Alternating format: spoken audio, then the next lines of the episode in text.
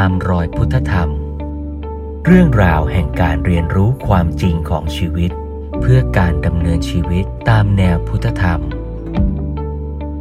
ชวนร่วมเรียนรู้กับพระครูเมธังกร วัดยาณเวศกวัน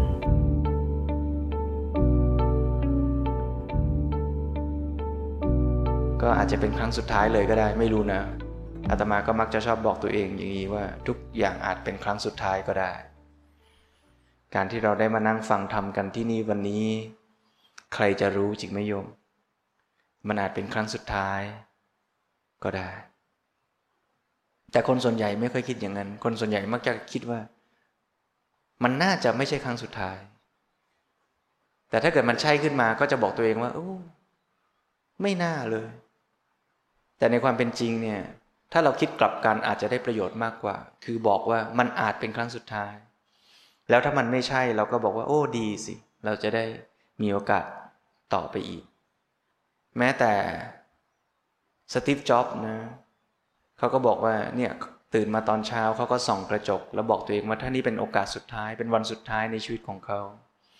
เขาจะทบทวนว่าเขายังจะทำสิ่งที่เขาวางแผนจะทำวันนี้อยู่หรือเปล่าอาตมาเคยจัดกิจกรรมสำหรับผู้ที่สูญเสียคนรัก ลูกตาย พ่อตายแม่ตาย จริง ๆ ปกติเวลาไปเล่าเรื่องนี้ที่ไหนนี่จะเล่าตอนจบเนี่ยเทศเรื่องอื่นก่อนแล้วค่อยขมวดจบเรื่องนี้ วันนี้ถือว่าวันนี้แหละขมวดของที่เทศมาทั้งปีที่บ้านจิตสบายก็เล่าเลย ถือว่าเป็นนักฟังธรรมอินเทนซีฟเปิดหนักหน่อยนะก็บอกเลยว่าเนี่ยเล่าเรื่องนี้อาตมาชอบ สอนตัวเองด้วย เวลาอาตมาจัดกิจกรรมเนี่ยบางทีอาตมาก็ไม่ได้ ไม่ได้เทศหมดนะบางทีก็ไปฟังโยมเล่าเรื่องชีวิตโยมให้ฟัง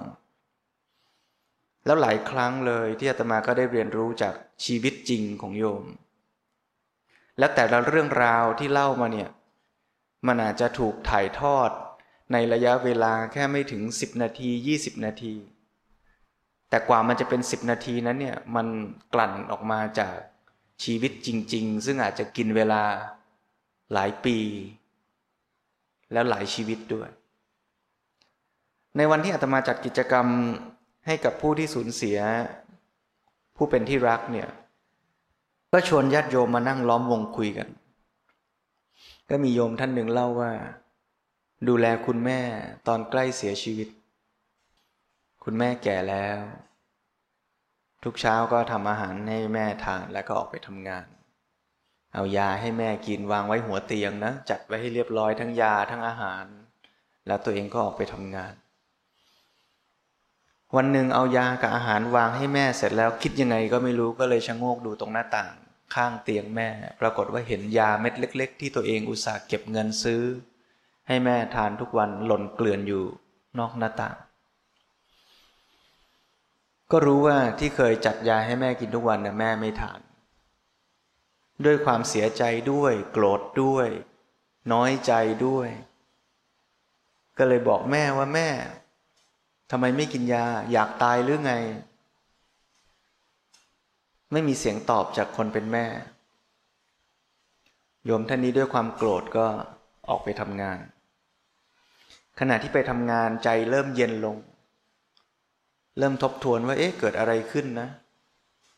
ทำไมแม่ถึงไม่ยอม กินยาที่เราจัดไว้ให้ แม่แพ้ยาหรือเปล่า หรือมันเป็นยังไง คิดว่าเดี๋ยววันนี้ใจเย็นลงหน่อยแล้วกลับไป คุยกับแม่ดีกว่า ขากลับก็เลยซื้อพวงมาลัยไปด้วยกล่าวว่าไปขอโทษท่านสักหน่อยแล้วก็จะได้พูดคุย หาทางแก้ไขพอกลับไปถึงบ้านปรากฏว่า วันนี้ยาก็ยังอยู่ อาหารก็ยังอยู่ แต่แม่ไม่อยู่ แม่หายไปไหน ก็เลยเดินหาแม่ ปรากฏว่าพบแม่ ล้มอยู่ในห้องน้ำเสียชีวิต นี่เรื่องจริงโยม ไม่ใช่นิยายที่แต่งขึ้นมาเพื่อจะสอนเรื่องความไม่ประมาท แต่มันคือชีวิตจริง ๆ ที่ว่าถ้าเราประมาท เราจะพลาด แล้วคุณโยมท่านนี้ก็เลยเล่าว่า เวลานึกถึงแม่ทีไร ก็นึกถึงคำพูดสุดท้ายที่ตัวเองได้พูดกับแม่ ทั้งชีวิตพูดกันมาไม่รู้กี่ล้านคำแต่คำสุดท้ายที่ได้พูดกันคือแม่อยากตายหรือไง น่าสนใจนะโยมว่า เรามีทางรู้ไหมว่าคำพูดไหนจะเป็นคำพูดสุดท้ายระหว่างเรากับคนที่เรารัก ถ้าสมมุติว่า วันเนี้ยมันเกิดเหตุการณ์ อะไรอีกสักอย่างทำให้เราต้องจากโลกนี้ไป หรือคนที่เรารักสักคนจากโลกนี้ไป แสดงว่าคำพูดสุดท้ายที่เราพูดกับเขาเมื่อตอนเราออกจากบ้าน หรือการที่เราโทรคุยกับเขาเมื่อครั้งล่าสุดนะ่ะนั่นแหละคือคำพูดสุดท้ายแล้วที่เราได้พูดไป และถ้าเราคิดว่าไม่เป็นไรหรอก พูดไปก่อน เดี๋ยวค่อยไปแก้ไขทีหลังก็ได้ ความจริงก็คือว่ามันอาจไม่มีครั้งถัดไปก็ได้ เพราะฉะนั้นถ้าเรากลับมาเตือนตัวเองไว้บ่อยๆว่า ทุกขณะในชีวิตอาจเป็นครั้งสุดท้ายได้เสมอ เราจะพยายามใช้โอกาสนั้นให้ดีที่สุด เราจะตั้งใจใช้มัน อย่างสมคุณค่าของทุกการเวลา ทุกลมหายใจ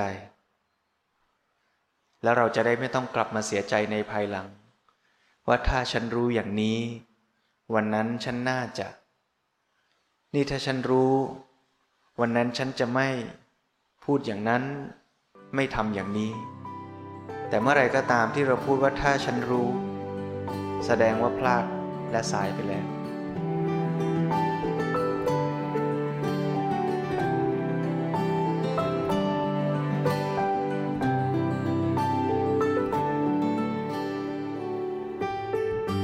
แล้วถามว่าทำยังไงล่ะ เราจึงจะไม่พลาด เราจำเป็นจะต้องไม่ประมาท และมีสติรู้ให้ทันเวลา การมีสติรู้ทันเวลาแปลว่าต้องรู้ทุกขณะ เพราะทุกขณะนั่นแหละ คือโอกาสที่เราจะทำดีก็ได้ ร้ายก็ได้ ถ้าเราพลาดหรือเราขาดสติแวบหนึ่งเนี่ย เราก็อาจจะเผลอพูดไม่ดี กับคนที่เรารัก หรือกับใครก็ตามแหละ ไปแล้ว แล้วเราก็อาจจะไม่มีโอกาสกลับไปแก้ไขมันก็ได้ นั่นแปลว่าทุกขณะเลยที่เราอยู่กับใครก็ตาม เราจะพูดกับใครก็ตาม เราจำเป็นจะต้องมีสติรู้ตัว เพราะถ้าเราเผลอเราจะพลาด แต่ก็อีกนั่นแหละ เราคงไม่สามารถที่จะรักษาสติได้ร้อยเปอร์เซ็นต์หรอก แต่นั่นจึงเป็นเหตุผลที่เราจะต้องพยายามฝึก ยิ่งเราฝึกมากเท่าไหร่ โอกาสเผลอโอกาสพลาดก็จะน้อยลงเท่านั้น เพราะฉะนั้นสิ่งที่เราจะชวนกันฝึกและเรียนรู้ในวันนี้ก็คือว่า เราจะพยายามฝึกสติ เพื่อจะที่เพื่อที่จะรู้ทัน แต่ละขณะของชีวิตที่มีค่า ที่เราจะใช้มันทั้งเพื่อตัวเราและเพื่อคนที่เรารัก ให้สมคุณค่าที่สุด ก่อนที่เวลาที่มีค่าจะผ่านไป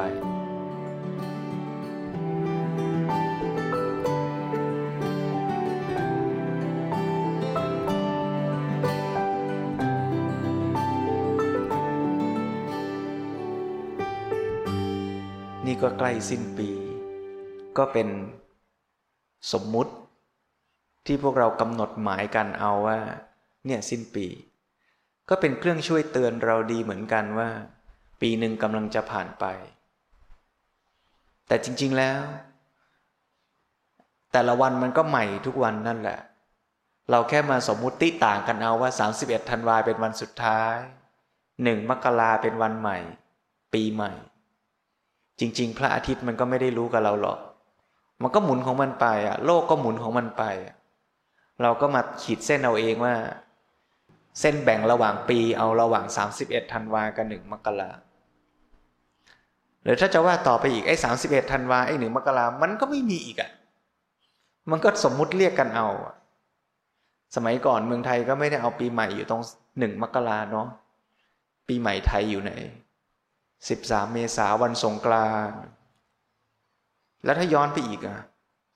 ก่อนสงกรานเนี่ย ปีใหม่จริง ๆ ของชาวพุทธเนี่ย วันไหน เออโจทย์ยากแหละคราวเนี้เอาจริง ๆนะอาตมาก็ไม่รู้อาตมาเพิ่งไปรู้ตอนฟังเทศหลวงพ่อสมเด็จพุทธโฆษาจารย์เนี่ยปีพศเราเนี่ยนับยังไง ปีนี้ปีอะไร พุทธศักราช 2561 นับยังไงทำไมหกสิบเอ็ดนับจากพระพุทธเจ้าปรินิพานอ่าพระพุทธเจ้าปรินิพานนับพรรษาหนึ่งใช่ไหมอาโทษนับพศหนึ่งใช่ไหมแสดงว่าพศหนึ่งนี้เริ่มวันไหนอ่าโยมได้เฉลยแล้ว เราเริ่มนับพศหนึ่งวันไหน วันที่พระพุทธเจ้าปรินิพาน พระพุทธเจ้าปรินิพานวันไหน วัน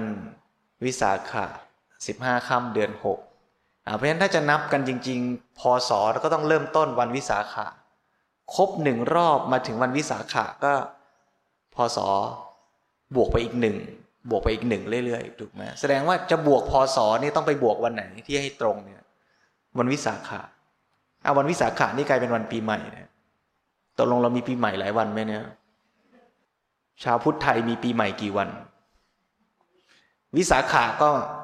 อ้าวได้วันใหม่ วันปีใหม่ใหม่อีกแล้วนะ วันปีใหม่ใหม่ซึ่งเก่า แต่เราเพิ่งรู้มาเลยใหม่สำหรับเรา วันปีใหม่ใหม่คือวันวิสาขะวันปีใหม่เก่า คือวันสงกรานวันปีใหม่ปัจจุบันเอาหนึ่งมกรามีวันปีใหม่จีน เราก็เอาใช้กับเขาด้วยตุดจีนอ่ามีอะไรอีกไหมคริสต์มาสเอาปีใหม่อีกเหรอคริสต์มาสเนี่ย ทำไมอะซันตาคอสเกิดเหรอไม่ใช่มั้งคือไทยเราก็เอากับเขาหมดเนาะเออแม้แต่วันวาเลนไทน์เนี่ยหลวงหลวงพ่อสมเด็จเล่าขำๆบอกคริสเขาก็ไม่เอาแล้วนะเขาก็โดยโดยโดยทางการเนี่ยเขาก็บอกว่าเซนต์วาเลนไทน์นี้ไม่มีไม่มีหลักฐานรองรับ หลวงพ่อสมเด็จท่านก็เลยเรียกว่าเป็นวันสำคัญ จะเรียกวันสำคัญทางศาสนาก็ไม่ใช่แล้ว เพราะศาสนาคริสต์เขาก็ไม่ได้รับรอง จะเรียกว่าเป็นวันสำคัญของชาติก็ไม่ใช่ ไม่รู้ชาติไหนนะก็เลยต้องเรียกว่าเป็นวันสำคัญทางธุรกิจสำคัญจริง ๆ ด้วยนะเพราะว่าขายดิบขายดีเลย เอ๊ะทำไมเราไปวันวาเลนไทน์เรากลับมาวันปีใหม่นะเพราะฉะนั้นวันปีใหม่ทั้งหมดเนี่ยมันก็สมมุติว่าใหม่ถูกไหมสมมุติเอาว่าใหม่ สมมุติเอาว่าเก่า จริง ๆ แล้วใหม่เก่ามันก็ใหม่ทุกวันใหม่ทุกลมหายใจถูกไหมโยม ลมหายใจนี้ไม่มีซ้ำอันที่หายใจไปเมื่อกี้ก็เก่าแล้ว ทุกขณะใหม่เสมอ แล้วแป๊บเดียวมันก็จะกลายเป็นอดีตไป แต่ทุกขณะเป็นปัจจุบันหมด เพราะฉะนั้นถ้าเรากลับมาใส่ใจปัจจุบันเราจะได้ความใหม่สดเสมอ เมื่อไหร่เราตกไปอยู่กับอดีต เราก็จะหยิบเรื่องราวที่ผ่านไปแล้ว มานั่งคลุ่นคิดว่า โอ้ อดีตที่หอมหวานทำไมไม่กลับมาหาฉันอีก อดีตที่หอมหวานทำไมจึงจากฉันไป ถ้าเรานึกถึงอดีตที่เจ็บปวด เราก็จะเอามาตอกย้ำตัวเองว่าทำไมอดีตของฉันช่างเลวร้ายทำไมมันถึงแย่จังแล้วก็กลด่าโทษตัวเอง เมื่อเรานึกถึงอนาคต อนาคตที่หอมหวานสวยหรูเราก็ฟัง เราก็นั่ง เพ้อรอว่าเมื่อไหร่มันจะมาถึง เมื่อเรานึกถึงอนาคตที่น่าหวาดกลัว เราก็ประวันพลั่นพลึง แล้วก็ ตกใจเสียใจ สุดท้ายไม่ว่าเราจะตกไปอยู่กับอดีต หรืออนาคตเราก็ทำอะไรไม่ได้ แล้วก็เศร้าโศกเสียใจวุ่นวายใจทั้ง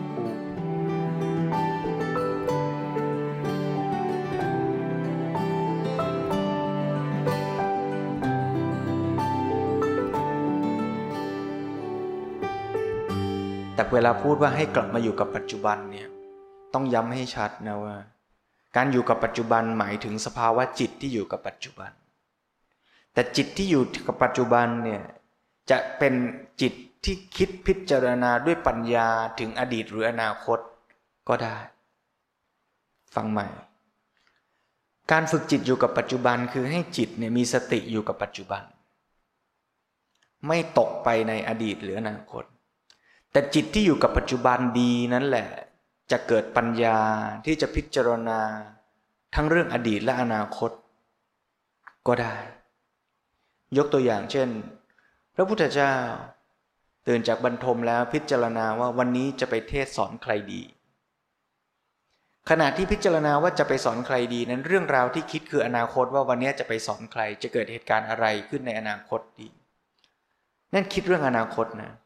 แต่คิดด้วยจิตที่มีสติ ระลึกรู้ในกระบวนการคิดนั้น ๆ และรู้ว่ากำลังคิดอะไรเพื่ออะไร คิดแค่ไหน ได้คำตอบแล้วก็หยุด นี่คือคิดอย่างมีสติ ไอ้ตัวปัญญานั้นเนี่ยมันไม่จำกัดการ เพราะฉะนั้นหลายคนชอบมีปัญหาว่าเวลาไปเข้าคอร์สกรรมฐานแล้วเนี่ยมันจะมันจะต้องไม่คิดอะไรเลยใช่ไหมคำตอบคือคิดก็รู้ว่าคิด แต่ส่วนใหญ่ที่เราคิดฟุ้งซ่านเนี่ยมันคือการคิดแบบไม่มีสติ มันก็เลยเป็นความคิดที่ตกจมไปในอดีตบ้าง ฟุ้งลอยไปในอนาคตบ้าง อันนั้นเนี่ยขาดสติ อธิบายเอามันไม่เข้าใจนะเรื่องนี้มันต้องลงมือทำเพราะฉะนั้นเรามาลองลงมือทำก่อนดีกว่า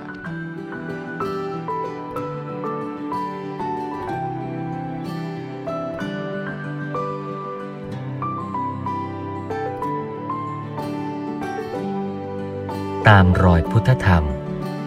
เรื่องราวแห่งการเรียนรู้ความจริงของชีวิต เพื่อการดำเนินชีวิตตามแนวพุทธธรรม